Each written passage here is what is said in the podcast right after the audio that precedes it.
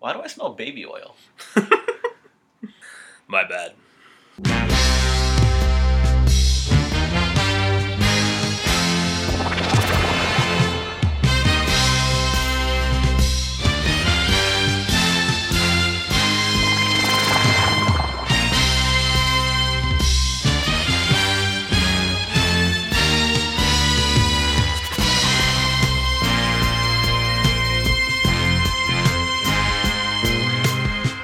Right, welcome to the Daley Screening Podcast. My name is Daley. I'm joined, as always, by Bart. Hi. Hello. Hello. Uh, today we are uh, discussing uh, Fast and Furious 6, or Furious 6, as the title card would have us believe. Uh, Try to have us believe. it's, it's, I mean, now it's a bittersweet affair, really. In the, the first episode we recorded, uh, you know, we were talking about Pacific Rim and we were talking about summer movies, and, uh, you know, I really enjoyed Fast uh, Furious 6. I'm to ref- I'm to try and refer to it as Furious 6. I really enjoyed it. I thought it was one of the better movies of the summer. Um, and obviously, recent events, the death of Paul Walker, that's it's you know you, you have to watch you watch in a different way now it's but let's let's roll the dial back a little bit uh, because I've seen all of these movies and I I feel like Bart you have not I have definitely seen the first one. I think I saw the second one. I third third one's Tokyo, right? yes I did not see that one, and I don't think I saw four. I did see four's the one when they're in Mexico and they're they're uh, it's a drug cartel yeah. and they're they're underground tunnels at the Mexican border Yeah, no, I, I think I think I missed that one. Yeah. I did see five, and obviously I've seen six now twice. Yeah. Um, Uh, so yeah, no, uh, I've seen all of them. Now, okay, so what's your? Do you have a sort of general feeling about this franchise? I think they. I, I think that they've done quite a hell of a thing in in transforming it from what it was at the beginning to what it has been more recently. Mm-hmm. I believe you said during uh, the Pacific Rim podcast that every single movie is a different genre now. Yeah. Um, and I, I think you're right. And I think I, I was noting as we were watching it this second time around, and I remember thinking the same thing during the, the first time around. So I'm a bit of a car guy, and Which I am not, for the record. yeah, which Daley is not. So I mean, there there are a lot of things that happen in these movies that don't make any damn sense in terms of cars, like when people dramatically shift automatics from neutral to reverse. like that's that's not that does that doesn't do what they what they do. Um, and you know, there's the normal amount of speeding up the footage just a little bit, Yeah. and it, you know, it's it's a little like that that scene of the Batmobile. Right, but at the same time, I would rather have s- slightly sped up real footage than CGI nightmare. Oh, I would too. You know, So so would I. you like Um, I, I you have to give them respect for. I mean, obviously not hundred percent, but for the most part, I feel like they're using real cars and they are pulling off real stunts with real cars, which is really nice to see. Uh, earlier this morning, I watched uh, the Road Warrior, which is full of awesome car stunts, and they're all obviously they're all done practically because it's early '80s, I'm gonna say '82 or something like that. It's uh, so so it's a lot of, and not only is it a lot of car stunts, but it's a lot of custom made cars because it's you know a post-apocalyptic future world. So it's everything. All these cars get like You know, hobbled together. or It's, whatever. it's funny you should mention that because that's actually been one of the big changes in this in this franchise is Mhm. that the first I guess the first four, I mean you had regular cars and then you had kind of riced out tuner cars, but for five and six they actually started building very custom like fr- like frame up yeah. cars from nothing, hmm um, and it's a that's actually that that gets them some some more respect from me. Yeah, well, I think there was a, you know, I, I haven't I haven't watched the first one in, in a while, but I feel like there was a sense in the first one where they were sort of trying to go for, sort of what was hot and cool and trendy at the time. Uh, so when you watch the first one now, it you know, the cars seem ridiculous. I mean, they're That's- they are ridiculous. they're neon orange and pink, and they've got goofy dragon decals and stuff on the side, and I mean they they look like they're racing, you know, cars you get out of a cereal box, basically. Um, whereas I, in you know in these later years, it, it really feels like they've they're trying to class up the franchise, and you know in the process class up the cars. And- really going with this, you know classic American uh, muscle thing, and Well, they they have. I mean, it's. I think that's one of the big cultural impacts of this franchise, and really the early ones is that it. I mean, I'm not going to say that it generated this culture of people modifying their cars because that's clearly nonsense. yeah, But it, it did bring it to the fore in, Bring a, it to in the a- mainstream, in- yeah. in a big way, and it, you know, it, it resulted in a lot of uh, interesting civics, and you, you know, I mean, and the thing is that it's it's a as the huge, driver of a Civic, yes, that's Well, true. well, I mean, it's a huge cultural impact, and uh, I'm not saying it's good or bad because you, you know.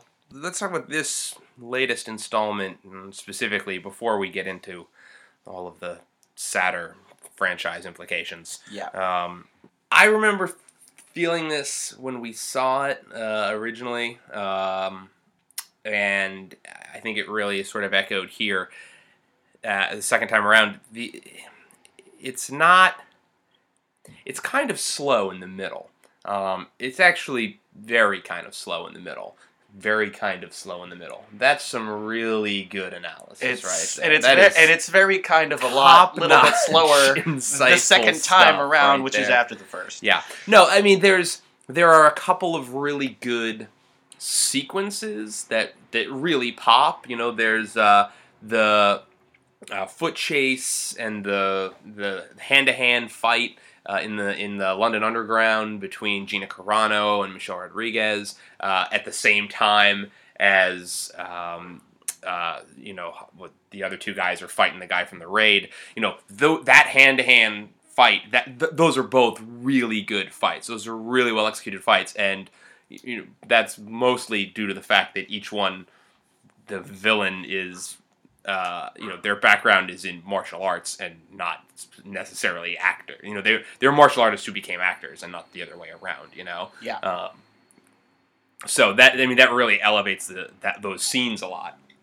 And then you know we, we kind of slow down a little bit. There's a pretty sort of standard forgettable car race and then you get you know the big action bit at the end. But yeah, in the middle it really it kind of drags. And I remember watching it the first time and thinking like you know this is not I was I wasn't really in you know enthralled the way I was the last time around on the fifth one. Well, it's very the middle section of this movie is very furious. Less fast, more it's- furious. Is that what so- you're saying? so There's a fast. imperfect balance here between fast and fastness and furiousness. I, I agree. It's not, that's not. Truth not be told, when you said there was a kind of a forgettable car sequence in the middle, I honestly couldn't Had rem- forgotten I could not remember which one it was. So it's true. Yeah. Empirical test uh, successful. Well, and that's the thing that my one of my favorite parts of the fifth one. So, like we were saying earlier, you know, this franchise has really evolved. Where the first one is basically, you know, all about car culture and you know drag racing and street racing and all this stuff. Whereas the you know the further down we've gone into the franchise, the less about the cars it's really become. It's really become about these characters Yes. who sort of exist in this world of cars and they're using that as a way to tell these other stories. So my favorite part in the fifth movie is the scene where they're you know they decide oh we need to get we need we need some cars like we need to we need to get a bunch of cars so they go to like the local drag race and you know there's that sort of classic bit from the, every one of these movies up until then where you know they sort of drive into the drag race setup and you know pan around and there's you know hot skinny you know scantily clad ladies walking around in heels and Because that's you know, what car, hood- culture is really like. right exactly I mean, you know. every car event I've ever been to, uh, number one, never, n- not, never mind that there aren't any, you know, those girls. There aren't any girls. like it's, it's not, it's not the, like. eh. Yeah, but so they're, they're walking around. There's hot chicks. There's cool music playing. There's you know guys they got their hoods open. Everyone's giving each other shit and they're drinking beers or whatever. And then they go to do the drag race. Except in the fifth movie, instead of cutting to them doing the awesome drag race, it cuts to them coming home from the drag race having won other people's cars. The racing has now become basically besides the point. It's it's implied essentially. We don't need to actually see the racing. Just oh, and then we raced off screen and it was fine. And it's my favorite bit in that movie. Um, this one, there's you know uh, they take a different approach, which I actually really like, which is that the uh, you know, now they've moved essentially from being, you know, Dom's crew is essentially moved from being uh, criminals, even though they are still technically criminals. Uh, now they're essentially working as secret agents. They're uh, they're they're working for the government. They're they're trying to take down this crew of other criminals, and the other criminals are car people. They're using cars specifically to pull off their heists, just like you know uh, Toretto used to do. So it's cool because we get to see them sort of use their car knowledge to foil the bad guys. Right. You know, which there's there's one scene where I, it really stuck out that I really like, which is sort of after they have their first encounter with these guys, and they're able to very quickly sort of size up well, did you see, you know, what this car was doing? Yeah, it was doing this, but it also did this, but it wasn't doing this. Oh, so that must mean this. That and so the therefore, we, we figure out where they got their thing, and you know, like Is- they're using their car knowledge to foil crime. It is the most ridiculous thing I've ever. I was like, yes, you're going to just come out of nowhere and tell me that it's it's like something you would see at Le Mans. Shut up! Like no, like, come on, no. I It's. just I mean, it's essentially one step up from you know the Star Trek like techno babble It- things where they're just saying, "Well, the dilithium matrix is out of alignment. Well, if we increase the spatial buffers, well, we need to have to blah, blah, blah." like it, they're just making words up, and it, uh, all that matters is by the end you've given me a plot point that we can explain and then pursue. Uh, they're you know they do it here with car things, and here's the thing: as someone who doesn't know shit about cars, you know th- they could have made all of the words up that they said, just like they do in Well, Star see, Trek, and I wouldn't know well, the see, difference. The thing is, what what they did do was not make up the words. What they did was they strung together words. like regardless of context. Yeah, I mean, I'd have to watch it again to see just to see exactly what they said to see if it made any sense. Mhm. But I, you know, it was outlandish enough that I kind of shut down and giggled at it and didn't necessarily hear all of it, Yep. um, which is enough. Uh, so there are uh, obviously we're talking about the cars. There are obviously lots of uh, fun cars in this movie, um, and again, I love I love these you know the criminals sort of using their car knowledge to pull off these crimes. So they've got the the special uh, little flipper car, the little like what, iron Which- wedge car. Well, that that's that's one of the ones that they built up from nothing Yeah. before the movie. That thing didn't exist. right. Um, But I love that. as far as I know. It's such a it's such a fun. I mean, it's a it's a great visual. Yeah, uh, oh, because certainly. as soon as you look at it, you go, oh yeah, no, I know exactly. It's simple physics. Your car is a wedge. You're flipping cars over, uh, but it's so low to the ground and it handles interesting. Like it's, a, the- it's a really the- fun. The four wheel steering thing is kind of interesting. Yeah. it's like okay. Um, and then the same thing with their again, this is basically all in that say that initial sort of chase sequence. Um, the the little car EMP things that they launch onto the hoods that, that foil all the electronics. Yeah, that's. I'll, I'll suspend my disbelief that like that's officially sci-fi, and I, I I'm okay. I'm But I'm okay go, with yeah, that. I'm happy know? to go there. I don't that's have a problem fine. with that. Yeah, because I like it's it's yeah, that's that's okay with me. Uh, it's It's it's not a half truth. It's just, it's just bullshit, and Yeah. that's okay. but it's entertaining bullshit. That's all that matters. Oh, ab- you know? absolutely. It, and you know, it's it's believable in the suspending your disbelief kind of way because Right. it's clear what it's doing and it's nonsense. But it also fine. leads up to one of those. Okay, so uh, you know, people use that phrase, uh, you know, from the the last Indiana Jones movie, you know, nuking the fridge. Oh yeah. Um, so you know, I always think of that phrase. I feel like I don't know if this is how other people use this phrase.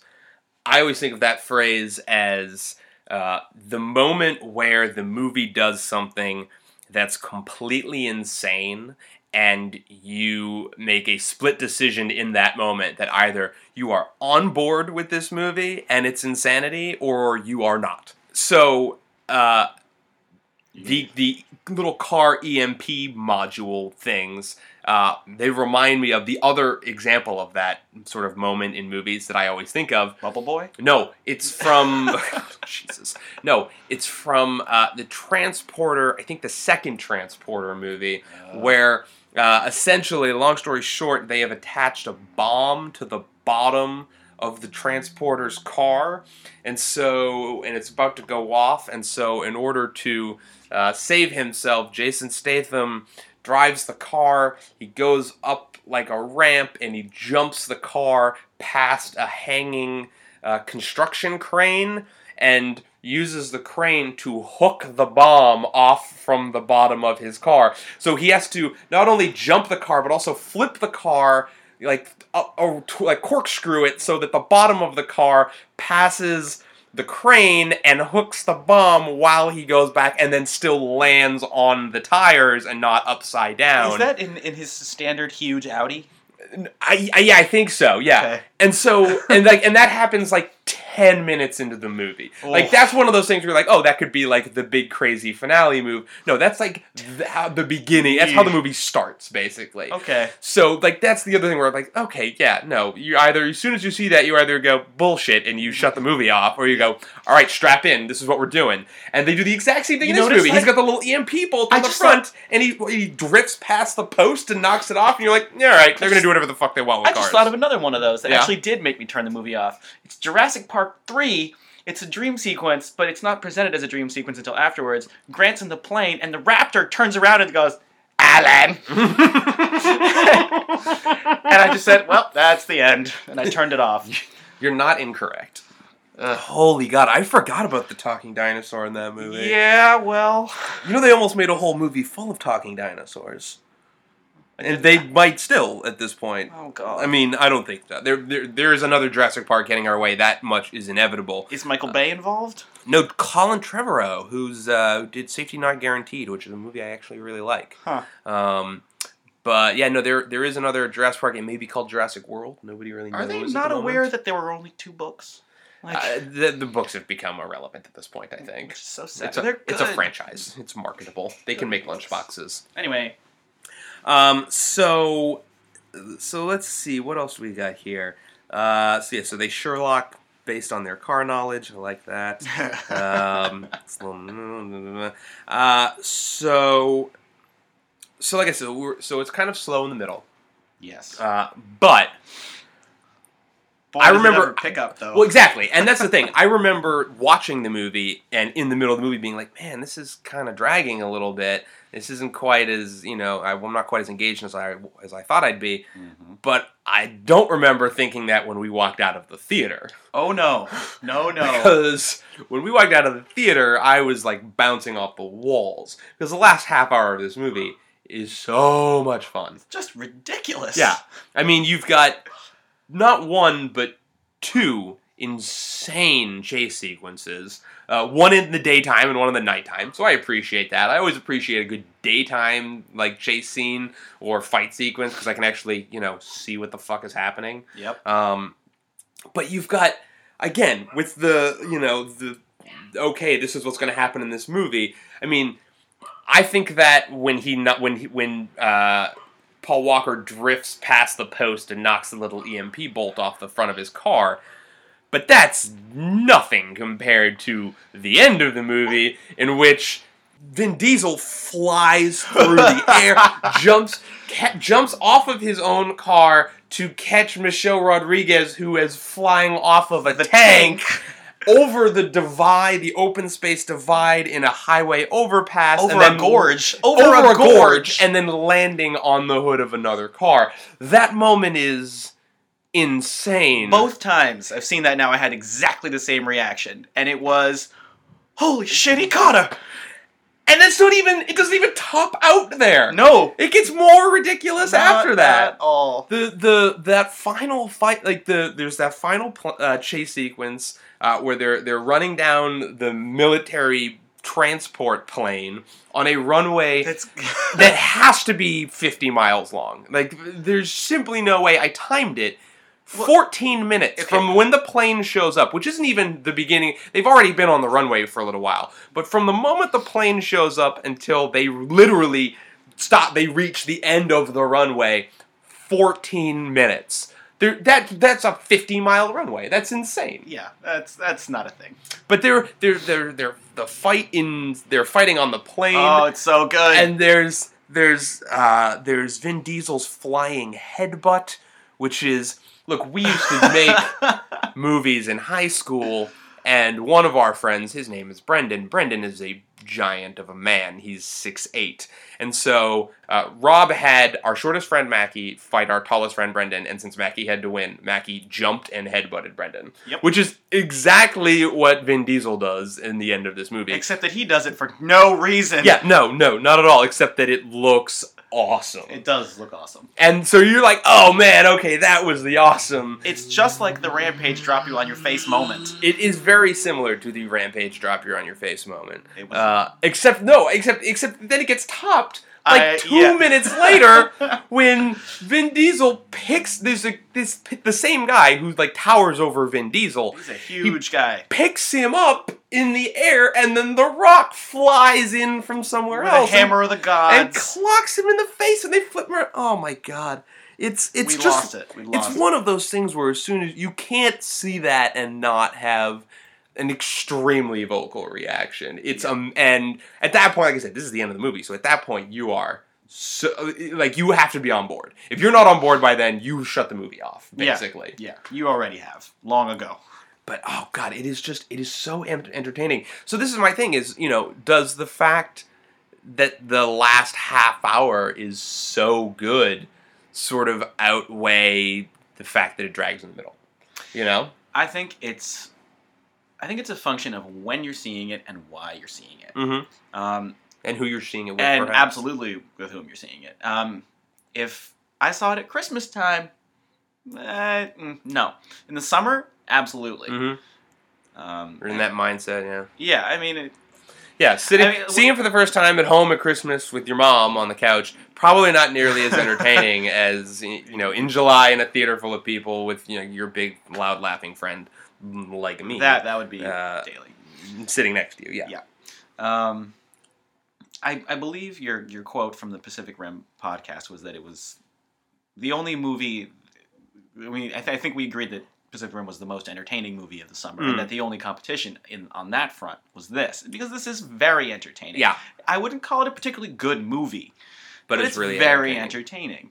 entertaining. What I, what I feel like is that this might be one of those movies that you like you'll put on while you do other things. It's popcorn entertainment. Well, and not even that. Like, I don't know if how many more okay, times I would want to like sit and watch okay, the whole movie. It's popcorn entertainment once, yeah, and then it's just something that you don't feel bad about getting up in the middle and right, exactly. Like, I can put this on and while I make dinner or something, and then I'll you know or do laundry or whatever, and then stop when oh here comes the you know the awesome you know fight scene in the in the subway, or here comes the flying headbutt, or here comes Yeah, the, the yeah. midair grab. You know, like I know when the high points are, so I can sort of pause when something awesome is about to you happen. cherry pick it. and then do it. Yeah, exactly. Like I don't I don't know how frequently I need to like watch the whole movie. You know, the second one for me is really the only one that I just like. I won't watch that one again. I, I think the second Fast and Furious, or as you may recall, Too Fast, Too Furious. I remember almost nothing about that. It's really bad. It's really like I don't think it has any redeeming qualities. Um, uh, it's it's yeah no it's just it's the plot is like non-existent. Um, it really suffers because it's it's really clear that they wanted Vin Diesel and couldn't get Vin Diesel, so they got Tyrese. And you walked out of that movie going, "This franchise is over. This franchise is not going to continue." Well, it didn't have enough bald guys in it. Well, they replaced one bald guy with another bald guy. I know, guy. and they started bringing back all the other bald guys and getting some more bald guys. well, so and how many are we up to now? Oh, There's a lot. I don't know. There's many bald guys. As you said, we Patrick Stewart's next on the list. I Yeah. think. Uh, so no, but I mean, I. It's one of those franchises that really the only other franchise that it, I really think of uh, at, at least in terms of something that's gone on for this long. It's like Harry Potter, in that you know we're now up to part six, part seven, and these movies are only getting better, uh, which is really uh, there, nobody else makes it to part six, and they're you know, and the movies are still hitting on all firing on all cylinders. You know, this this is usually the point where Police they're Academy. exactly we're you know police academy they're in Russia and or they're on Miami Beach or wherever the fuck the police academy was at I that point. haven't seen. Um, so I mean, long. Rocky is you know basically brain dead at that point. So it's like, I mean, this is Well, I don't know because Rocky Balboa Rocky Balboa is great, is way better. but Rocky than- Five is atrocious. I, I like I don't acknowledge the existence of Rocky Five anymore. I say it goes from Rocky else. Four to Rocky Balboa, and I, nothing happened in between, as far as I'm concerned. Tommy Gunn. But this is this is there are very few other franchises that are like this, and really the only misstep for me is the second one. The second one is just it's just ter- like I can't even get really any entertainment value out of it. For a long time, it was my brother's favorite movie because he loves cars so much, and he was also, you know, like 13 when these movies when that came out. So Yeah. um, but you know the after the second one, every movie since then has been pretty much better than the one before it. The third one, I actually am a big fan of, even though it's the one that doesn't have any of the other cast members in it. Um, but it also becomes the weird Enigma movie because it doesn't have any of the other cast members in it, but it also technically takes place after all of the other sequels. Uh, if you're unaware, the, the chronology of these movies, in universe chronology of these movies, is uh, part one, two, four, five, six, three, seven. So the chronology is really weird. Uh, The Bourne movies are also kind of like this, where you sort of watch, get all the way through the third one, and then realize actually it was taking place at the same time as the second one. And I haven't watched the Jeremy Renner one yet. I haven't but- seen any of them. Oh, you haven't seen any of the Bourne movies?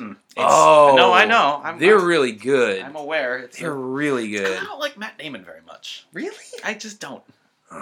Well, eh, I mean, this isn't very Matt Damon-y, for whatever. How could it not be Matt Damon? worth- I mean- it's his thing. Yeah, That's but thing. he's kind of a cipher in these movies. I mean, he's. I mean, Matt Damon is very good as a performer, but I mean, he's not mm, Good Will Hunting Damon. He's not where, uh, where- in which I didn't mind clever. Damon. He's. I mean, he's pretty much. He's the first one. He's a guy with amnesia, so there's not a lot to his character per se. Well, anyway, I'll see him at some point. They're they're they're pretty good, Yeah, and they've got I'll, good. I'll do it over Christmas. They've got good car chases. You probably well. own them, don't you? Uh, I do. I own the first three. Uh, I believe Aren't there only four? There are. Uh, yeah. So I own the I own all the Damon ones. That's the good. fourth one has Jeremy do. Renner. I haven't watched. I don't need to watch Hawkeye. That's Yeah. fine. So in our other podcast, uh, we've talked about this. It's sort of a phrase we've used. Um, mine and Bart's favorite movie, for the most part, is uh, Ghostbusters. Who's the heart? Who's the heart of the Ghostbusters? Heart of the so Ghostbusters in. so so so in, in Ghostbusters, there's a scene. It's kind of a weird throwaway line where there's a crowd and and Bill Murray says, uh, uh, "Ray Stantz, the heart of the Ghostbusters." Uh, so it's it started as this joke with Pacific Rim, uh, but I think I love it. I think I, think it should be a recurring bit right, that we do. so- Who is the heart of the Ghostbusters All right, so in so Furious far, Six? so so far we've had Clifton Collins Clifton Jr. Collins in Pacific Jr.. Rim. We had what else? well, for the record, I think it's Mako Mori, like actually, but Clifton No, Collins Jr. No, okay, all right. We gotta set some. we parameters. settled on Clifton Collins Jr. I think it's actually We- in no, reality. No, but, we, we, we've got to, we've got to set a standard for what the heart of the Ghostbusters okay, is. what does the heart of the Ghostbusters mean? and, and it's actually not how it works in Ghostbusters, but in any event, I think it, for the purposes of this analysis, I think it needs to be who of all the characters in the movie is the guy you'd want to go and have a beer with. Who's the person? Yeah. like you- see, okay, well that's just because I want I, I want to say it's like the emotional center of the. No, that's too that, that's that's too legit. This is- this- this is that makes too much sense. Is that what you're this saying? is clearly nonsense. okay, all right, yeah, fine. no, But we'll go. No, we'll go. No, no, we'll, No, no, we'll no, go. no, No, no. no. I know. I like this. It's stupid. It's just stupid enough that I like it. Let's let's go with let's go with who's who's the guy you want to like hang with and Who's your buddy? who's your buddy? Who's your who's your buddy? Who, who's your Ghostbusters buddy? Yeah. Um, so who have we had so far? Just to recap, we had Clifton Collins Jr. from Pacific Rim. Uh huh. We had what else did we do? what was that podcast we did? It was Kick Ass. It was Oh, Kick-Ass Kick-Ass. too. Oh, that was John Leguizamo. John Leguizamo, I think. Yeah, you, yeah. John Leguizamo was It has to be. was the Harley Ghostbusters, Uh, yes. Which is hilarious because he's a villain who dies halfway through. well, but continue. uh, for this one, I gotta go with Han Solo. That's exactly what I was gonna say. Han Solo. It's got to be Han It's gotta Solo, be right? Han Solo. He's the guy. He's a cool ass motherfucker. He hangs out in the back. He doesn't talk very much. He doesn't when need he to. when he does, it's always witty or insightful in some way. Uh, and and and he hangs out. I mean, yeah, it's got it's got to be Han It's Solo, gotta right? Be Han Solo. I'll tell you who it's not. It's not Tyrese No. because. These fr- like, I think it's one of the few really serious no, missteps he's- of this he's- franchise. He's Slimer. Holy He's like shit, around. right. He's kind of obnoxious. Holy he's always shit, he's always right. eating everything. Oh my god, you're right. Holy fuck. That's so good. Yeah, no, it is. Th th this franchise massively overestimates how funny Tyrese is. Yeah. Uh, he's really not at all. nope. Um, man, that's so. I mean, I would go with Ludacris before him. Any, Yeah. any day of the week. yeah. No, Han Solo. Han Solo definitely the way to go. Ludacris, is, I- Lud- Ludacris might be Egon in this one. Oh, Ludacris is definitely Egon. He's the tech guy, figures stuff out. He he's got gadgets, and yeah, no, he's definitely Has lines that are funny that aren't Egon. supposed to be. Yeah. No, I love that. Uh, does that mean The Rock is Winston? Because he comes in late and has to figure Oh. shit out. Oh, and- Oh no. you know, Winston was supposed to be like a Navy SEAL with like a PhD. what? That was like the original joke of Winston is when he goes in for his. It's not in the movie, Oh. but when he like goes in for his interview, Yeah. they like read through his resume and he's like a Navy SEAL with like a PhD. He's like way, way overqualified. But he just like he needs a job. he needs like a paycheck. There's a steady paycheck in it. Yeah. I'll, do, believe anything you say. Eleven five a year. Uh, man, I know. I like. I think I like this as a as a good quick recurring bit. Who is who is the heart of the Ghostbusters? I'm totally down. So the big thing about these movies, the sort of theme that has sort of you know overtaken the franchise, or or th- that the franchise is really uh, focused in on, is family. Yes. You know that, that, that this is basically a family, and in this sixth one, you know they're very explicit about it. very heavy-handed Um, about it, actually. Well, yeah, because th- I mean they literally have whole conversations where the villain believes that family is a weakness. You know that loyalty is a weakness, and that your team is just parts to be swapped out. And it's it, this sixth one is very, you know, very uh, explicitly a movie about the power of family versus not that. Um, Well said. Thank you. And it's I mean it is it's interesting because I mean obviously it was it was there from the very beginning. I mean Toretto is a very much a family guy. Um, and it's and it's been there since part 1. But You got the baby. You've got this movie. The second time around. This movie spells out way more for you than I realized the first time Mm. I'm like right down to the point where they're looking at the dossier of the criminals. and They're like, "These are the evil versions of us." Like I forgot Yeah. that that was in there. Yeah, it's like, "Oh, the okay." I mean, I think it's it's. I actually kind of I kind of like that. I mean, I feel like that part might be part of. No, sorry, not that expels everything out. Uh, the family theme, I think, is one of those things that really is. Uh, I think it really resonates with people. I think it's a big part of why people really like this franchise because while all there's there's all of the car mayhem and crazy action sequences and everything, you know, at its heart, this is a movie about people who care about each other and sticking up for each other and looking out for each other. You know, ordinarily I might disagree with you, but I think you're right this time. Well, thank you. well, I mean, I feel like when a lot of people go to see movies like this, they're not really looking for themes, Mm-mm. but I think that But I think that's what keeps these yeah, movies right. going. that's what I mean. You know? Like, I think that I don't know if it's the, the chicken or the egg, but after six of these things, you're invested in these characters and Yeah. their relationships with each other, and you've got very literally, you've got uh, Vin Diesel's character and Paul Walker's character who. Are, if memory serves, they're, They're adver- they're, they're adversaries in the beginning, in the first yeah. one, and then they, you know, be literally become family, and now there's a baby, hmm and uh, you know, it's you can you can get cool car stunts in any movie. You know, there's Yeah. there there's Go watch Ronin. I mean, Yeah, I, there's a need for Speed movie coming out in, For in no next reason. year. You know, I mean, there there there will always be movies where you know with cool chase sequences and fast cars that get wrecked. Um, there's what sets this franchise apart. I think is yeah, it's that it's that strong family bond that really drives the franchise. Mm. Um, even as they've sort of added people and swapped out people, um, that's that's really the thing that sort of binds them all together that I think is really what people love about these movies. Um, and I think that's what makes the death of Paul Walker hit especially hard. yes. Um, I mean, aside from the franchise, you know, whatever the implications are for this franchise, um, I mean, the, Paul Walker is a guy who, I mean, look, his his filmography is interesting because he's been involved in a lot of really, really great movies uh, that I really love. Um, he's he's great. He's got a great part in Pleasantville. He's cast perfectly in Pleasantville uh, as the sort of all-American basketball kind of jock hero guy with uh, you know a sweetheart. Um, but he's also you know he obviously has Fast and Furious.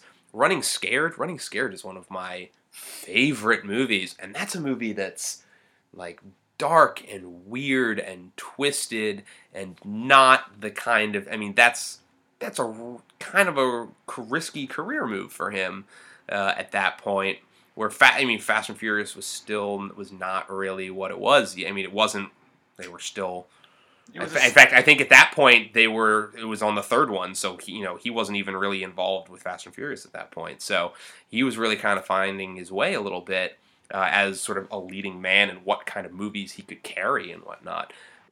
I, I'll be the first to admit that I took the death of Paul Walker surprisingly hard. I mean, like I said, I was never really emotionally attached to him. It's not like he's, you know, a, uh, I mean, obviously he's he's very young, but it's not like he's one of those guys where it's like, well, Paul Walker's in the movie, I'm showing up. But I was like, oh, Paul Walker's in this movie. I like Paul Walker, you know. Um, I mean, it it was you know, it's such a like a weird, sudden, unexpected thing. It, it, it, I mean, it's one of those things that just sort of instantly makes you pause and think, well, fuck, you know, what what what the hell? What the hell's going on? You know, what if, that could happen to any? I mean, that could happen to anybody at any at any moment, and you, we kind of forget about it until something like this happens. I found out from you actually. I think you you told me, and I was said, or somebody told me. I don't remember. And I remember my first thought was, I mean, when I found out the circumstances of it, I said, "Oh God, the irony of this." Um, Yeah, and he died in a car. I mean, the accident. circumstance, and not just any. I mean, it wasn't just any car. It was a it was a supercar. It was a Porsche, it was a yeah. Porsche Carrera GT, which are very rare and very fast. And the way they are is they have a lot of power and not much in the way of electronic nannies to Yeah. keep you going straight and narrow. And never mind that his friend was a racing driver, but um, you know when they when the reports started coming out that's you know never mind we don't I- or at least I don't know about whether there were any alcohol or drugs or anything. No, there were- I don't no. think there were. No, not at all. But speed was definitely a factor. Um, and I don't know all the circumstances yet, but just I was just waiting for the internet to explode with, you know, the irony of it and, and, to, and to treat his death in a terrible way. Yeah. And I don't actually think it happened. No, I mean, no. I saw a lot of people making really awful jokes, like in sort of that night, sort of in the, that first twenty four hours when people first heard. It was a lot of like, "Oh, I guess he was too fast and too furious," or you know, because especially because, like you're right, because it was a car related death. That I yeah, it was. I think a lot of people gravitated to the easy sort of punchline of it. Yeah. Um, but at the same time, I feel like I saw for every person I saw making, you know, asshole jokes, Yeah. I saw somebody sort of rising to the defense and saying, like, "What the fuck, guys? This is this is this is a person, and this is an awful, awful thing that's happened." You know, yeah. and that's actually really nice to see, especially you know from the internet.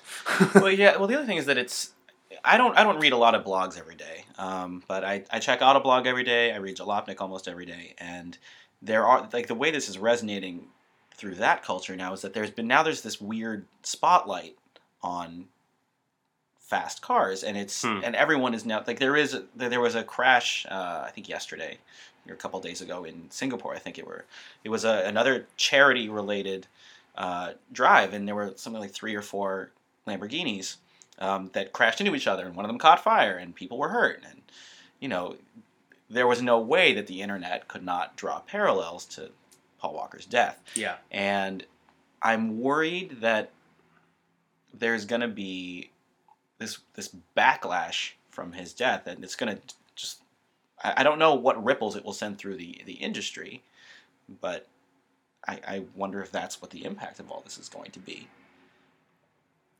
Um, yeah, I mean, I think there. I certainly saw a lot of people jumping up, uh, sort of criticizing uh, Porsche and saying that those are really unsafe cars, and they weren't surprised. The person lost control of the Porsche, and there are a lot. I like. I saw a lot of people sort of criticizing the automobile element of it, Right. um, which is you know not surprising, and you know whether this will be one of those things where, I, I mean, like I said, I sort of saw that in the moment. I haven't really heard anything about it since, so I don't know if it's, It's- one of those well, things where Porsche sees it as a really bad PR thing enough to the point that they feel like they need to say, well, now we're making this change. To Well, well, cars, so, so- well. I mean, the thing about that's what I was trying to get at is that that car specifically was a very limited run. There are not many of them out in the world, which I'm and- sure and will be there. And I mean, even location. even among Porsches, all of which are high end, you know, they're they have they've had like I don't know three, four, five yeah, models over the years that were like way above their normal 911s, yeah, and um,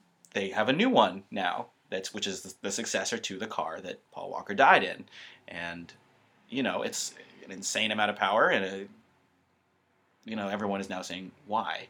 Yeah. and Yeah, is don't this the automobile equivalent of, you know, the uh, taking the automatic rifle out, you know, duck hunting? You know, like is that that is you that? I mean, is that, that's- is there is there a is there an argument there, like a parallel argument to Yes, be made there there, where is. it's there is do we really need cars like this on the road for everyday people to buy? I mean, well not that you necessarily, not that I necessarily say like, oh, you need to have a special license in order to have a fast car or whatever. And of course, these cars are all priced out of the range of like everyday people. But I, But that's actually an interesting point because it kind of But there- brings us know- back to the Fast and the Furious is that you Yeah. can buy a cheaper car and you can make it more powerful than you can handle. Yeah. Um, unless you have training and experience. I mean, maybe maybe that is maybe that is the the answer here. You know, in order to drive a car that is rated at a certain level, Mhm. maybe you need to have a more advanced license in order to handle a car of certain specs you know maybe Yeah. i mean i'm not saying i'm not advocating for that necessarily i mean obviously there's a lot of you know mm, personal freedom you know i can see lots of people you know jumping all up and down about that uh, nanny state or whatever. Right. but uh, I, I, I mean granted you know I actually think it's a good idea. yeah i mean it's It's, it's not it's not insane. It's not absolutely insane. Uh, granted you know we live in the country of i should be able to do whatever the fuck i want whenever the fuck i want to do it and you can't fucking tell me i can't you know? But uh, at what point do we say look the, people are dying you know i mean granted this is you know this doesn't happen every day this isn't like a frequent occurrence and people just as many people die in you know your standard honda civic as they do in a like souped up whatever but Yep. i mean Well, it's you know, it's it's like this. I mean, it's not the car's fault. Well, yeah, no, no, no, it's not. And in the same, I mean, but by the same rationale, you can say speed has never killed anybody. It's stopping very suddenly. Like you know, I mean, at some point you got to say, well, what are we talking about? I don't know. Yeah, I mean that's like I said, it's one of those things where it, you know, uh, these kinds of situations. Usually, when something like that happens, where oh, we we're going to change a law or a standard on our you know auto manufacturing or something like that, you know, there's some very specific, widely publicized, inciting incident that really drives the action. I was having this conversation with someone the other day. It's the reason that there's no happy hour in the city of Boston, in the state of Massachusetts, because there was a car accident once. Basically, is what happened. There was uh, a really awful hit and run from someone who had been drinking at a happy hour at a bar and should have been cut off and wasn't, and they killed like I think like a mother and a baby or something like that, uh, and it got so much attention that now there's no happy hour in the state of Massachusetts, um, which is something that came up again recently because there was a you know a vote for uh, to build a new casino in the city of Boston, and so well, if there's going to be a casino, then maybe they'll have to you know change the happy hour laws. Um, but you know, it, I, I don't know. Is, is this is this one of those incidents where it really gets to people to the point that there's action? I don't I don't think so. Not not not in not in this particular case. Um, because it's also you know those things are always so very specific. You know, these circumstances have to be very. This happened and then this happened, so we have to prevent this happening again. Uh, and you know the changes that happen usually end up getting sort of micromanaged in that way. Sorry, I'm just looking at the specs on, Ah. on the car. That's just Um, for I don't know, I don't know if you're gonna want to have this in there, but they were only produced from 04 to 07. There were only 1,270 of them made. Period. Hmm. Uh, yeah, and I'm sure that's going to be Porsche's argument is that this was a you know very was- limited oh, it car was, and it was extremely limited. yeah It's got a 5.7 liter V10, um, six speed manual only, which I knew.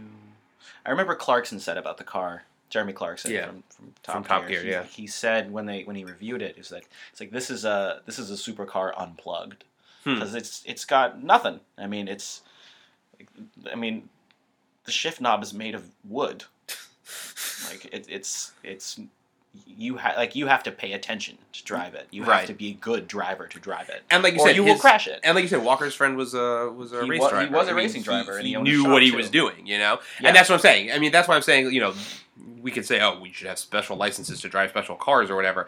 But you know, these things are still going to happen. You know, these are They're- very competent guy behind the wheel of a very, and, and he knows what he's doing. And sometimes these things just happen. I mean, I know? don't I don't follow. and that's I think what really gets people is that sometimes these things just happen, and that's I think what really threw everybody off. yeah. I mean, I don't I don't really keep up on the world of motorsport too much, but they all crash. I mean, you watched Senna. Yeah. Um, I mean, Ken Block, for all his marketing nonsense, is he's a very good driver, and he tried his hand at rallying, and he just kept crashing all the time. So, I don't know. So the other element that I think really kind of threw people for a loop is that uh, not only is this franchise sort of at the peak of its popularity right now, but they were in the midst of filming the next one when you know when Walker died. Um, part seven, they were they were sort of mid filming. Um, they had done a lot of the early sort of second unit stunt car stuff. Um, I know they'd done some of the first unit stuff. I'd seen a lot of, uh, you know, publicity stills of various people, you know, cast members shooting some scenes. Um, and now the movie is on an indefinite hold. Uh, there were a few days of sort of scrambling and saying, well, "What are we going to do?" Um, and that so basically they they were supposed to come back from their Thanksgiving break uh, and film in Atlanta, do some more first unit stuff in Atlanta, and they postponed, and now the movie is uh, indefinitely on hold while they try to decide how they're going to proceed from this point on. I don't know how much of Walker's stuff had been shot, but I mean that's really, you know, the conversation that you know uh, James Wan's directing this one. Um, you know that you know Wan and I'm sure Vin Diesel's involved because I'm pretty sure he's a producer at this point, um, and and Universal and you know, let's you know for not for nothing, but Fast and the Furious is the biggest franchise that Universal has. You know, this is their money maker, What and else do they have? they really don't have much. I mean, they they I never even thought about that. they don't have any superheroes. They don't have. They re- they really have. They really have very little. Universal's been uh, kind of a mess the last few years. They've sort of put their money down. I like I give them credit because they've they put money down on some really interesting projects that didn't pay off. Stuff like Scott Pilgrim. Um, Which I like. Scott Pilgrim's a great movie. People didn't go see that movie. So, and the uh, Land of the Lost uh, movie with Will Ferrell, which is also really funny, didn't really pull people in. Like they've put money down, they've placed a lot of bets that haven't paid off, even though they've artistically been they didn't pay off financially, but you know, artistically, I think they're actually really interesting. Um, so this is really the only franchise they have. So they are going to, you know, this is not a decision that's going to be taken lightly by anybody at Universal. Mm. Um, they are really going to focus on on where they go from here, because not only is this movie is this franchise at the peak of its popularity, but they were also at this point scheduled out to basically make one of these movies every year. You know, th- this movie came out, six came out uh, in thirteen. Uh, part seven was supposed to come out next July, and they, I mean, they and they were already planning on a part eight to come out the following year. I mean, they are they were basically planning on doing one of these every year for the next few years, um, and they're you know they're not going to make their July date now. Um, they're they're going to at the very least they'll they're going to have to push. Um, but the you know the conversation they're having now, the decision they have to make is whether to essentially scrap everything that they've shot, um, or at least you know the majority of the stuff that they've shot uh, character wise, and basically just start over, um, versus trying to salvage some of those scenes and sort of rewrite around them, um, and you know tweak tweak what they can uh, to try and keep him in the movie in some way. I mean, this will if he ends up appearing in this movie, it'll be his last movie. Um, Mm. So it's you know it's an, it's an interesting it's, it's, an interesting predicament. Um, eh, you know, like we said, family is such a strong theme for these for these movies that I feel like it would be very easy to essentially if they decide to s- scrap it and start over, it's very easy to write him out of this franchise. You know, He's- Right, He's got a wife. He's got a got a kid. kid. Yeah, they're trying to leave the life behind. They're not criminals anymore. Like Right. you know, I mean, at the end of this they've got their record expunged at this point. So Right. it's very easy to just sort of say, well, he's off living the family life, and we're not we're not involving him anymore. Um, but I feel like, I mean, like I said, I don't know how much they've shot, but you know, party feels like, well, they you know they've got some stuff of him. You want to try and find a way to keep him involved in some way. You know. I mean, but that's also really hard, you know. I mean, it's do, you want to try and keep him involved to the detriment of the the greater story of the greater film just because you have some footage of him? Like should you Mhm. feel beholden to use it in, in some way? Or i mean maybe it's better to just to just walk away. I don't know what do you think? Do you i mean do you think it's worth i mean obviously we, neither of us knows what they've shot and what they haven't and what their usable footage is but i mean do you think it's more graceful to just sort of say just let you him know, bow out. yeah, exactly. Let or, the, or let the character, and- let the yeah. character. I know, I don't know. I think if there's a way, I mean, again, not knowing what they have, but if they have something that can serve as an on-screen, Mm-hmm. here the character's leaving. An on-screen goodbye, essentially. Yeah, even I- though they obviously can't get an on-screen goodbye, but No, but I mean, if they have something um, that can allow him to go that way, I think they should. If they, whereas you know, I killing him off on screen, I no, no, no, no, you, it's, it's- that was my other thing I was gonna say. Is do you think that's a good idea? no. I think it's a terrible idea. You, do you think you think that would be too hard for people to watch? I think it would be crass, Yeah. and I think the public uh, would react vocally. You think? I do think. I mean, given the way they've reacted to his death already, um, I think if I think it would force people to go to go through it again. And it like you were talking about your your brother. So he was thirteen. He grew up on this, Oh yeah. and now he's oh my god, twenty 22. two. Yeah, Jesus. he'll be 23 next year. Um, okay, so you know we've got that's he's square in the middle of their target. Oh yeah, demo, no, and- absolutely.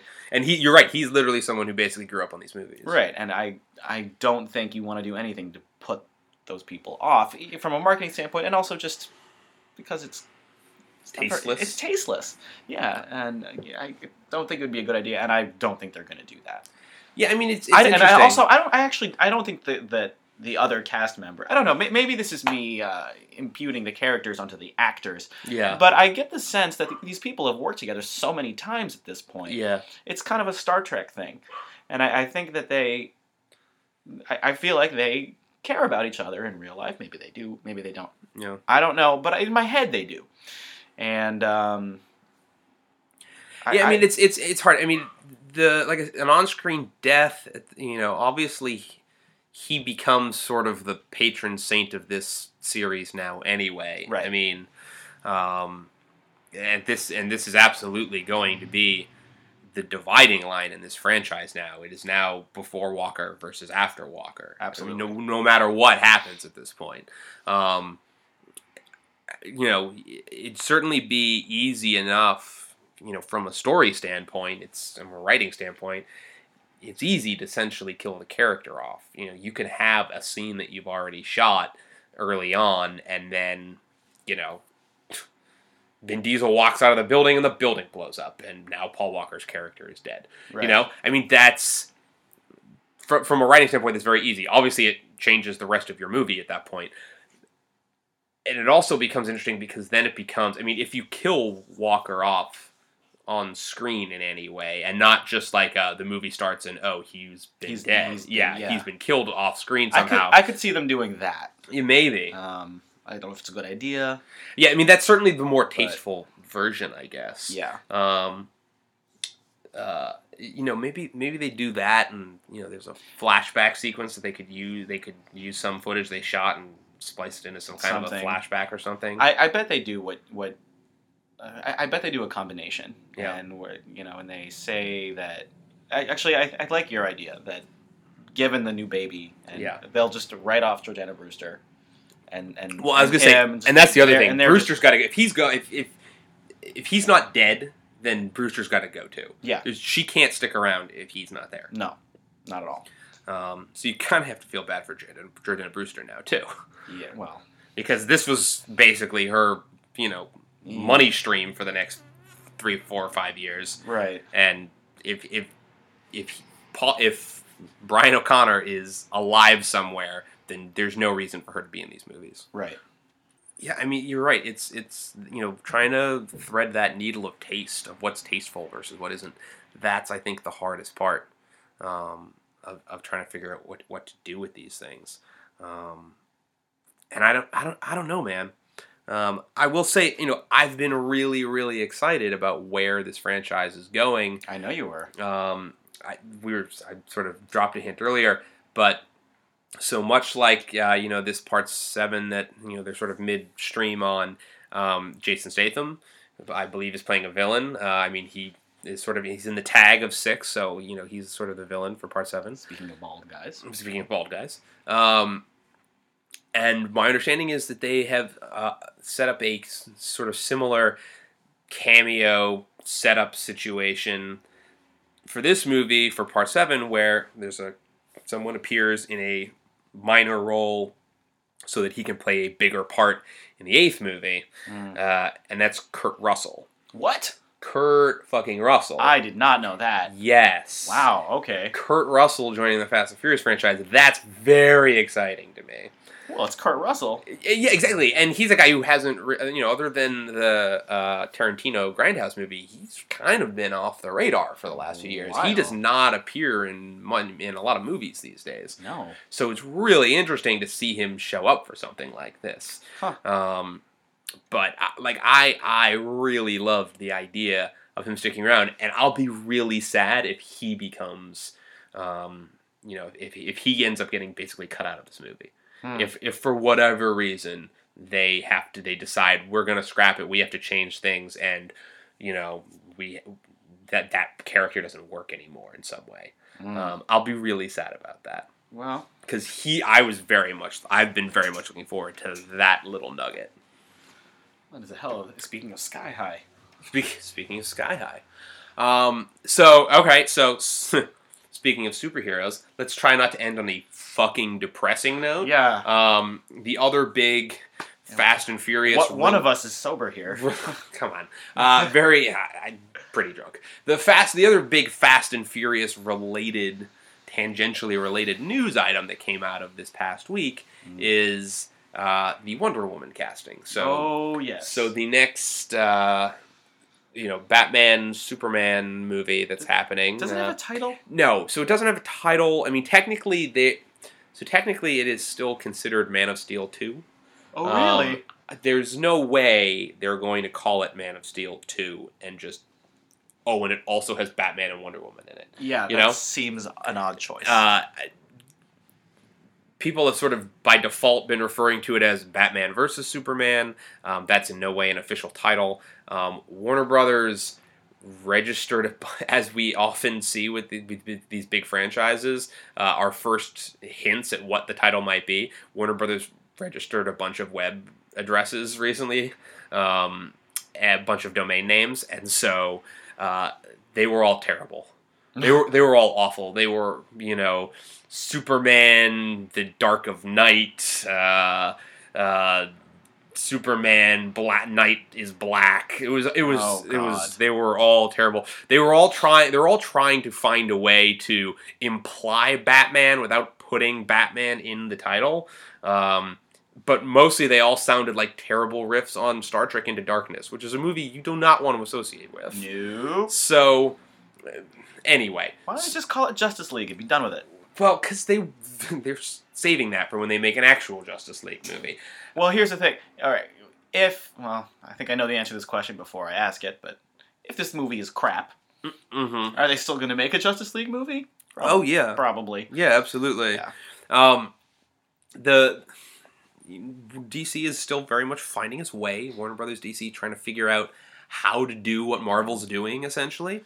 Um, they you know their plan seems to be at this point it's almost starting to feel like this is basically a backdoor pilot for for Justice League you know yeah, that's. What I mean, because we've got uh, Superman, we've got an older, wiser Batman. So I appreciate that. I appreciate that we're not getting the Batman origin story again. again. Um, God. uh, rumor is that there's also going to be a Nightwing in the movie to give it like that sort of setting the bar uh, in terms of you know the Batman context that he's already basically moved.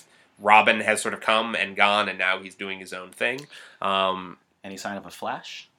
no, um, although the uh, CW's Green Arrow show uh, just introduced the Flash this week, which was interesting. Oh, dear. Um, although they they introduced, Bar- in fairness, they introduced Barry Allen. They did not. He's not in costume. He's not. He doesn't seem to have superpowers. He's just Oh, police investigator Barry Allen. Okay. Um, but they are literally they're trying to backdoor him into his own series. If he he's part of he's showing up in a two parter, and if people like him, which people appear to like him, they're Huh. going to give this kid his own who, his own who, series. who is it? It's nobody. It's some guy. Some Some guy. some, young kid I've never heard of. Uh, Um, what are they doing with Green Lantern? I, that's the thing. Nobody. I mean, I don't. They DC isn't moving on any of these franchises independently. All they've got is Man of Steel. So they're not developing separate Batman movies. They're not developing a Wonder Woman movie. no, no, I they're simply they're not developing any of their other DC properties independently. They're basically just throwing some of these characters into No, I know, but I mean, but I mean, movie. in in the whatever super whatever this thing is going to end up being called, is there a sign of? oh no, I don't think so. Flash. I don't think so. In fact, I don't. I mean, I, I, it remains to be seen just how involved Wonder Woman actually is in this movie. Well, the thing is, you can't just you can't just name drop Wonder Woman. I mean, Yeah. you- okay, take take the X Men. You, you can name drop Beast and you can name drop Gambit just fine. You, you might piss some people off. Yeah. it's the internet, but you can't name drop Wonder Woman Yeah, when you have not that much in the fire. Yeah, I don't know. Um, but anyway, the reason we're talking about this is because Wonder Woman will be played by Gal Gadot, who plays uh, Giselle in the Fast and Furious movies, or at least played her until she had a really. I mean, it's a it's a nice death scene, but it's executed in a way. It's Um, needless. Well, it's it's needless. I, well, yeah. I mean, it's the way the way people seem to survive in these. it feels like they wanted to kill that character off. You know- they wanted to kill that character. Yeah, because they needed to find a way to get Han to Tokyo and be depressed about it. But, Right. but like, yeah, you're you're right in that, in that it very much feels like we we finally need to get around to that third movie that we've been not talking about for the last four movies. So let's let's set her, let's kill her off and set him up to to go, and we can continue on. and then kill We him off. and we can loop back around and continue forward. Um, so so she'll be playing she'll be playing Wonder Woman. Um, I don't I don't can't get excited about it. I, I think she's actually very good for the most part in the Fast and Furious movies, but it's because she's not asked to do very much. You know, she's asked to pretty much look hot and drive a car and occasionally hold a gun and shoot it at people. But she has probably less than 50 lines of dialogue in that movie. Wait, wait, in which Um, one? In the in- the, in four In, or in no, in this past one, in Fast and Furious, and Yeah. I would I would argue she probably has less than 100 lines of dialogues in the last two movies combined. Mm. You know, I mean, she, like she's. I think she's. She's not Lynda Carter. I think she's. I think she's got. Uh, I said earlier on on the, you know, the twitters and whatnot. I, I think she's. I think she's got a little bit of a soul to her. You know, like I don't think she is a, you know, vapid eye candy. I I, I, I do think that there is. She has a personality, but she's not an actress. I mean, she's she's a model. She was a Miss Universe contestant. She's a you know essentially a a model turned actress. Um, she had, like I mentioned to you earlier, she first appears in uh, the fourth movie. I think I think it's the fourth one, um, and she has a like she's barely in that movie. She is a very very bit part. She has like three or four scenes. Uh, and then she got promoted to you know full cast member essentially later on. Um, I, I think she's fine, but she's certainly not the kind of person I could get ex- like that I get excited about. Um, it, it seems like a backpedally choice. Like, Maybe- uh, well, she's maybe. Well, listen. Maybe she's just one of those people who needs a big role to grow into. I'm. I know nothing about her, yeah. but I'm just putting that there because maybe Well, well, let's. So the other name that got tossed around, the girl from Thor. oh, Jaimie Alexander, who plays the Lady Sif. Yes. You think she? You you, you I remember. I remember hearing that getting tossed around. That Oh, she oh, as- for- to be Wonder Woman, and that I can totally see. Yep. like that's a shoe in to me. Sure. I, I Um, she also I mean she's not a model turned actress. I mean I think she's she's got a lot more personality than Gal Gadot does. Um, I I think she's fine. I mean you don't you no one's no one's going to cast her in a DC franchise. Oh, while no, she's no, um, actively involved in a Marvel No, franchise. obviously, obviously. not. Obviously not. but Um, I mean, I can see why they were thinking. Yeah, no, absolutely. Um, the other another name that got tossed around, coincidentally enough, was uh, Gina Carano, who's in Fast, who's in Furious Six. Um, she's She scares me. Well, she's a former MMA fighter. In fact, well, I say former. I think she's still technically an MMA fighter. I don't think she really fights very much anymore because now she's Soderbergh decided she was an actress, and so now she's an actress. Um, she scares me. uh, but that's the thing, you know, she's not very good in this sixth movie. I was really looking forward to seeing her in the sixth movie because I think she's very good in Haywire. I I really dug her in Haywire. I did not like her in Furious Six. I think she her line delivery is awkward. I think Ludacris acts circles around her for whatever that's worth. Um, I, mean, I she's stiff and she's awkward.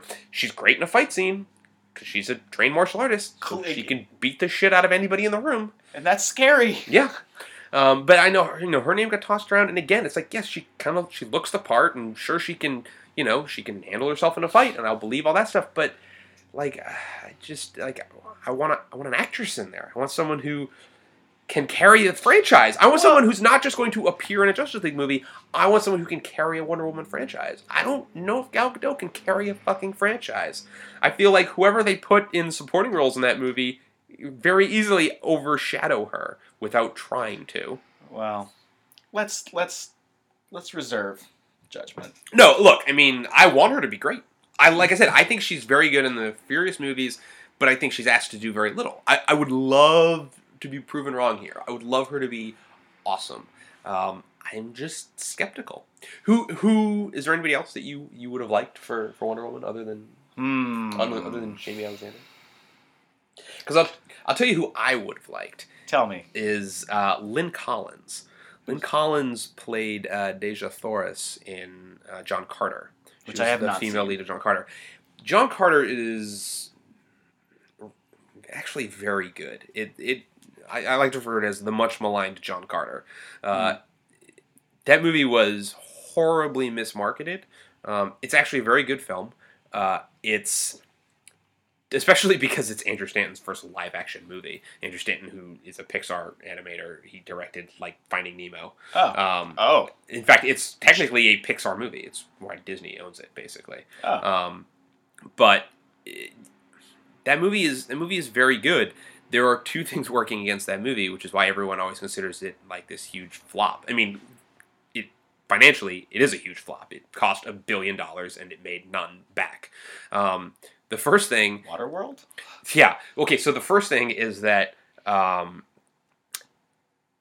the the Edgar Rice Burroughs, you know, J- Princess of Mars novels that it's based on are one of those things that every film franchise has been ripping off for decades now. So it's hard to watch this and not feel like, oh, so this is like bad Star Wars. Oh, okay, so this is, you know, it, like there's so many other things that have that have played on these similar story tropes and these similar, you know, imagery that it, it just feels like it feels unoriginal, even though this is the thing everybody's been ripping off for so long. Hmm. Um, and that would have been, I think that would have been, you could have mitigated that if you had marketed it as such. But Disney did not know what the fuck to do with this movie. They had no idea how to sell this movie. Hmm. And so they were, look, uh, he fights big white ape monsters. That that that seemed to be the whole thing. there was the, the the trailers were fine, but like all they had, like there was there was just nothing to it. There was no like hook to this to the to Well, selling this movie. T- take it this Nobody way. knew what the hell they were looking at. I have not seen it, and I have no idea what it's about, except that there's a guy, and he gets into mm, gladiator, avatar type situations. Mhm. That's all I really know. That's, Yeah. and which gave me no incentive to see it. No, not at all. Um, it's it's very good. Granted, I will admit, and I like Taylor Kitsch quite a bit, but he's pretty miscast in this movie. Um, but Lynn Collins plays the female lead, and she, I mean, she basically is, on a, in a lot of ways, she basically is, uh, you know, Princess Diana already.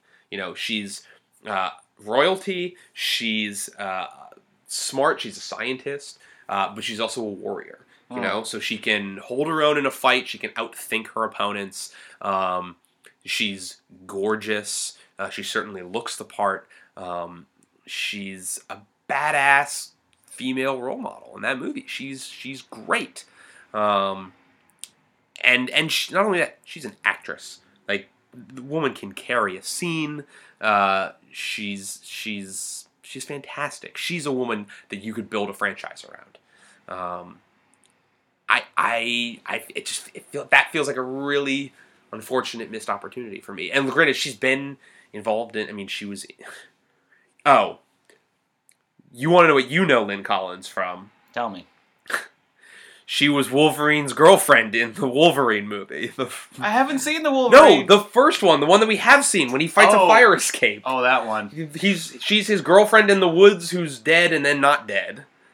I'd have to see her. Who face. has the suggestive I, powers. I have. I No, to be fair, every time I see her in a movie, I don't believe it's her. And that's another thing that I think she has going for her is that she somehow seems to really blend herself in. She really seems to lose herself in these movies so that like I saw her first, I think, in the Wolverine movie. Mhm. When I saw her in John Carter, didn't realize it was the same actress. She's also in another movie that I really that I actually really like called uh, Ten Years. It's like a ten year high school reunion. It's got Channing Tatum and Chris Pratt and Oscar Isaac and a bunch bunch of good people. Oh. And she's in that. And uh, again, like uh, unrecognizable. I was like, "There's no, no, there's no way that's all the same person." It absolutely is. Hmm. And she's not undergoing a really crazy physical transformation She or anything. has- She's not she- wearing a rubber nose or fake hair or you know blonde hair or something like that. She just has one of those faces. Yeah, she just she just carries herself differently. She kind of disappears into a character to a degree that it feels like that's not the same. That, that there's no way that's the same person. You know. That's a rare skill, actually. Yeah. Huh. So it's She's not Tom Cruise. no, no. Um, but I, I, I would have, I would have really, I would have really dug her as a choice. Um, obviously, there's there's lots of other choices out there. The internet loves to fan cast this stuff, and usually it's she looks pretty, she's got dark hair, make her Wonder Woman. But I just, you know, it feels like there were other opportunities out there. Yeah. Well, Do you have any anyone else off the top of your head? Anyone, off the top of my head, anyone else you like? um, no. I don't. Okay. I'm not really. No. Actually, wait. Nope, that's also impossible. I'm just trying to think of. like, I'm doing the internet thing, and I'm thinking of hot brunettes right now. So- and uh, No, no, I'm, I'm, we're not going to go there. We're gonna pass. Yeah, right, we're, we're, gonna I'm gonna pass on that. Yeah, that's that's not where we need to go. All right. Okay, well, it's the beginning of December. You're coming up on movie 300. I am. I'm at uh, as of today. I'm at two two hundred eighty four. Well, ain't that some shit? Yeah. What do you got? What have you seen recently? Uh, so yeah. Uh, well, like I said today, today I watched uh, I watched Road Warrior. I've been trying to, as I'm getting closer to the end, I'm trying to get uh, trying to air more on the side of stuff like some some of the older stuff, some of the classic stuff that I really should have watched a long time ago. Um, so Mad Max is a trilogy, like, and I've actually been meaning to watch Mad Max for months now. Um, and so I, I'm, I'm finally digging into it now When is the new one coming out? so not for a long time, and that's actually part of why I've been trying to get at him recently. Um, poor, poor George Miller. Uh, his, you know, they filmed that movie like a couple years ago.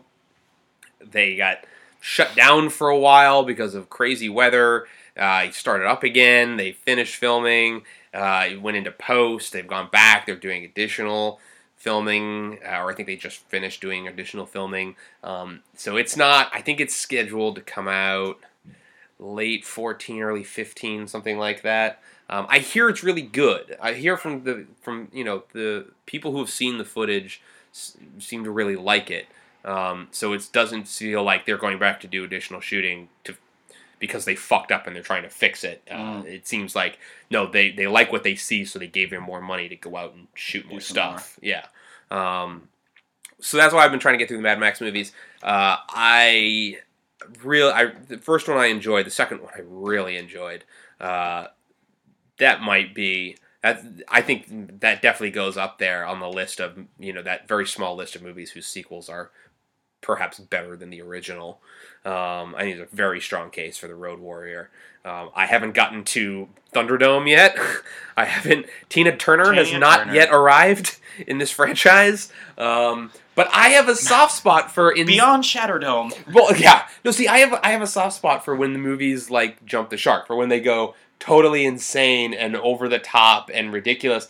Rocky Four is one of my favorite Rocky oh, I movies. love Rocky Four. I'm really hoping the Thunderdome will be the Rocky Four of the of Mad Max, where it's completely absurd and ridiculous, and clear they should have retired a long time ago. But there'll still be some entertainment value in there. There'll still be something in there. And look, with Tina Turner, how can I? How it doesn't there have to be? well, it's Tina Turner. Yeah. I mean, she is a legend for a reason.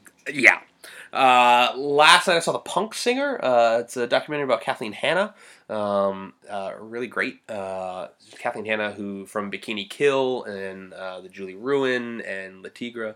Uh, she's like a uh, helped start the Riot Grrrl movement. Um, and married to Adam Horovitz from Beastie Boys. Um, so it's, it's really good. It's playing at the Brattle all this week. It's it's it's, it's really great. Um, I saw Spike Lee's remake of Old Boy. Now, You haven't seen the original Old Boy, right? No, I haven't. Oh, okay. So that's something. I'm still trying to figure out what I'm going to do when my year is up. Um, and one of the thoughts I have is to continue watching movies every day, but not watch something I haven't seen every day. Because I actually am starting to find it a little bit limiting, uh, only in that there are movies I want to go back and revisit, uh, and it's harder to do that because it's harder to watch two movies in a day if it's not the weekend, you know? Right. Um, Old Boy is the original Old Boy. Park Chan Wook's Old Boy is one of my very favorite. It's so insane and fucked up and awesome. Uh, and so Spike Lee has this remake out. It totally tanked at the box office. Really, nobody went to see it. Um, it's interesting. Um, I, I think it's for the most part. It's not that it's not good. It's just that it doesn't really bring a lot new to the table. Um, there's no reason. There's there's no reason to watch this and not the original. You know, That's too bad. like that. And I think that has to be sort of the standard for a remake. Is is there something about this movie that is different from the original in some way that makes it? It doesn't even. It's not even that it has to be better. It's just that it has to be interesting on its own terms in some way. And I think there are a couple of tweaks to the script that I think work really well. In fact, perhaps even better than the original. Um, and you know, if you haven't seen this movie before, uh, I'm writing up my piece on it now, and I'm trying to not be spoilery because the it's you have to see the original. It's so fucked up and awesome. Uh, to, don't watch it with your family. Seriously, don't watch it with your family. Uh, but it's for the most part, it's it's just sort of it's just sort of the same movie in English with white people, and and I, I don't care, you know. Um, so it's it's fine. It's not. It's the most depressing thing about it is that it's made by Spike Lee, and there's no evidence of Spike Lee on screen. You know, the, he his sort of signature dolly shot is in there once, and it feels obligatory. He doesn't use it in any interesting way, which is a shame because there's a scene that's begging for his awesome dolly shot, and it's not. He doesn't use it there. I, I, I don't know why. Um, but Bart, you have to see Old Boy. Okay. Uh, we, like we, you come over. We'll we'll watch Old Boy. Watch it with with Ricky O. Yo, Jesus, that's a hell of a fucking double feature. um, the other movie I watched this week that I really dug was Blue is the Warmest Color, uh, which was playing at the Coolidge. I think it's gone now. Um, it is a three-hour French lesbian What? relationship drama. Yes. Uh, with really, really explicit lesbian sex scenes. And not only explicit, on. not only Is explicit, is it- but it- lengthy. Okay, fine. Well, hmm. is it done in a way that is not exploitation? No, I mean it serves the story. Okay. I yeah, mean, it's, not, It's not done just for the sake of look at the ladies doing the ladies. It's it's it's there for it's there Okay. for a reason, and it's it's. I I, Is it enough I to couldn't. make- I wouldn't use the word tasteful. Is it enough to but- make you uncomfortable in the theater? Well, that's the rub. See, because I'm not asking whether that's the intention. No. I'm asking whether that's the effect. Okay, but here's the problem. I can't accurately answer that question for one reason and one reason only. I saw it at the Coolidge, and the Coolidge had the, the room I saw it in at the Coolidge seats 14 people. Oh God. So No. it's a very tiny room. You're sitting in like big comfy leather recliner chairs. It's actually one of my favorite rooms to watch a movie in. But it there's it was full out. It was me and 13 other people, and I was sitting in the back row. So I could see everybody else in the room. Were they all guys? No, no, and uh, actually, the, right in front of me was uh, like an older couple, not like Oh. not like old people. I mean, they were you know probably in like in their fifties. Um, but it, I mean, it was like it was one of those things where it's like you don't want to move, you know, like you don't want to like shift your weight or draw attention to yourself. It, it it's just sort of like just just sit still, and and it'll all it'll all be over soon. And it has nothing to do with the movie, but it's just sort of like you don't want to make the people like turn around and look at you in the middle of this weird lesbian sex scene. Um, and not, not only that, the I swear to God, because there's uh, I mean there's a couple of scenes, but there are two very long ones that happen sort of in succession. Right at the end of the first or the second one, a girl sitting in front of me, swear to God, pulled out her phone and took a picture of the screen. Oh dear God. I- wh- Why? what? I don't. It's like, are you putting that on Facebook? Because there's a lot of boobies and a hand inside a vagina. Like, I don't. Why? w- You're not putting that on Facebook. You're not gonna fucking Instagram that shit. Mm. So why are you taking pictures of that? Just for later. That's the only explanation I can come up with. She was taking pictures for later, and that's fine. Like. No, except not- don't no, take no, pictures no, of the movie. No, that's not fine. Because number one, it's inappropriate to take pictures during a movie. Number Yes. two, I mean, it's not like her flash went off. if, yes. if if you if you want porn, it like Do you really need to be taking still you- images? yeah, you don't need to make your films. own. Like it, it's out there. It's so it was so weird. It was the weirdest moment. Somebody got a weird Snapchat. Yeah, right. I don't. Yeah, maybe she was texting it to somebody who God. thinks lesbians are hilarious.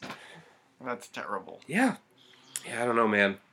I don't know, but I, you know, I, like I said, I'm, I'm trying to, I'm trying to steer, steer myself back towards some, some classic stuff. I still, you know, one of the very first things I meant to watch was Blade Runner, and uh, Have you not seen Blade Runner? no, well, I so when I was like in middle school. You want to borrow it? Okay, so here's the thing. When I was in middle school, I we, I was at a friend's house for like a sleepover. We put it on. I fell asleep after like a half hour. Oh, Not because I was bored, because I was 13 and it was two in the morning. That was know? me in the first Pirates. Yeah. It was at your house. The only It was on for, it was on for four hours. yeah, that movie's on fucking so takes so long to go.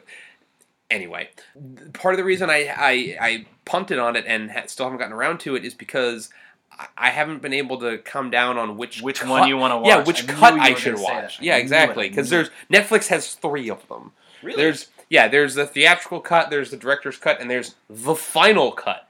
I don't know what the fuck that means. I don't. I'm trying to remember which one I have. I think I have the director's cut. I mean, in general, I feel like I should always watch the theatrical cut first because that's what people saw. That's that's why the movie became popular because there was a theatrical cut and people I- saw it and they liked it. See, I disagree.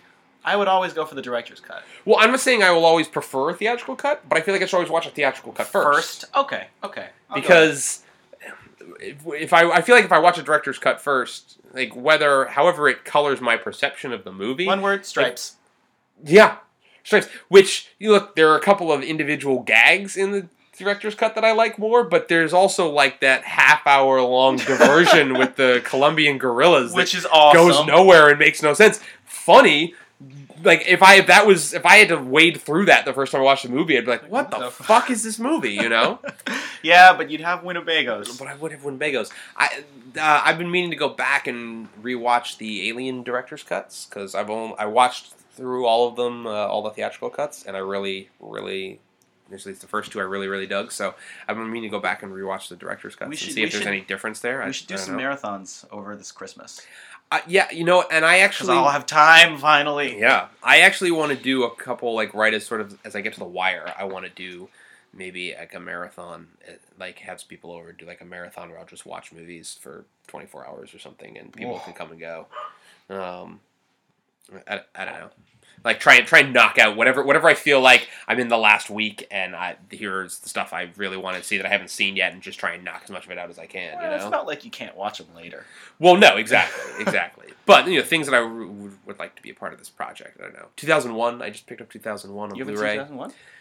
That's another movie that I started and fell asleep after the first like half hour because I started it way too late. Well, that's I don't know what it is with 2001. Actually, you I never take it back. It wasn't that I fell 2001 asleep. I think I had to leave. I think I started it and then I had to go somewhere. I had it from Netflix and I watched like the first half hour and then I had to shut it off for some reason and I never got back to it and I ended up just sending the disc back. I don't. I don't think I've ever even attempted to watch 2001 during the daytime, Hmm. which is always a mistake because it's not the fastest paced movie in the world. well, no. I mean, I've certainly seen the whole thing. Yeah. But the thing is that because, like, I, again, I've only watched it at night, I remember what I remember, and then there's this whole bunch of shit that doesn't make any sense to me. Yeah. And it's like, did I dream that? Or is that real? I'm real. I honestly don't know. Was that in the movie? It's like it was like the first time I watched um, uh, what do you call it? Citizen Kane. And I was- Yeah. it was like it was on PBS at night, and I when they do that sometimes, and I was just like, what? I remember watching Citizen Kane for the first time. Uh, it was I probably watched Citizen Kane for the first time under the worst conditions possible because I had just graduated from college. I just moved to Los Angeles. I didn't have a job. I didn't have a car. I was sitting in my apartment with a roommate I didn't know and watching DVDs while I tried to find a job. And I put on Citizen Kane and I watched it and it was over. And I looked at the back of the box and I said, Orson Welles made this movie when he was 21 years old. The best movie I've ever seen in my life. What the fuck am I doing with myself? like, in some ways, the movie is amazing. In other ways, the movie depresses me. Mm. All right, well, uh, I think that probably just about wraps it up for I us. think we've gone pretty far afield here. Yes. How many minutes is this thing? I don't know. Do you have any hard drive space? left? GarageBand doesn't show me minutes; it shows me beats and bars. Uh, and I've yet to figure out any kind of a standard. We've just passed 2,900 bars. I don't know what that means. All right, so as always, uh, thank you for listening. Uh, my name is Daley. You can find us obviously at the dailyscreening.com, uh, or you can find me on the Twitters uh, Daily Screening at Daily Screening. Uh, Bart, you're not you're not on the Twitters, are you? Technically, yes. Are you on? You but you don't tweet. You're not a you're not a tweeter. What am I gonna tweet about? Uh. Education policy? So Bart's not on the Twitters, but uh, you can you can find me Daily Screening or uh, or at Daily Screening. We'll, we'll, there will be tweets. There will be there will be tweets. Tweets. All right. Jesus Christ. Uh, See y'all next week. Try the veal. My name is Daley. Thank you for listening. Have a very lovely evening and a fantastical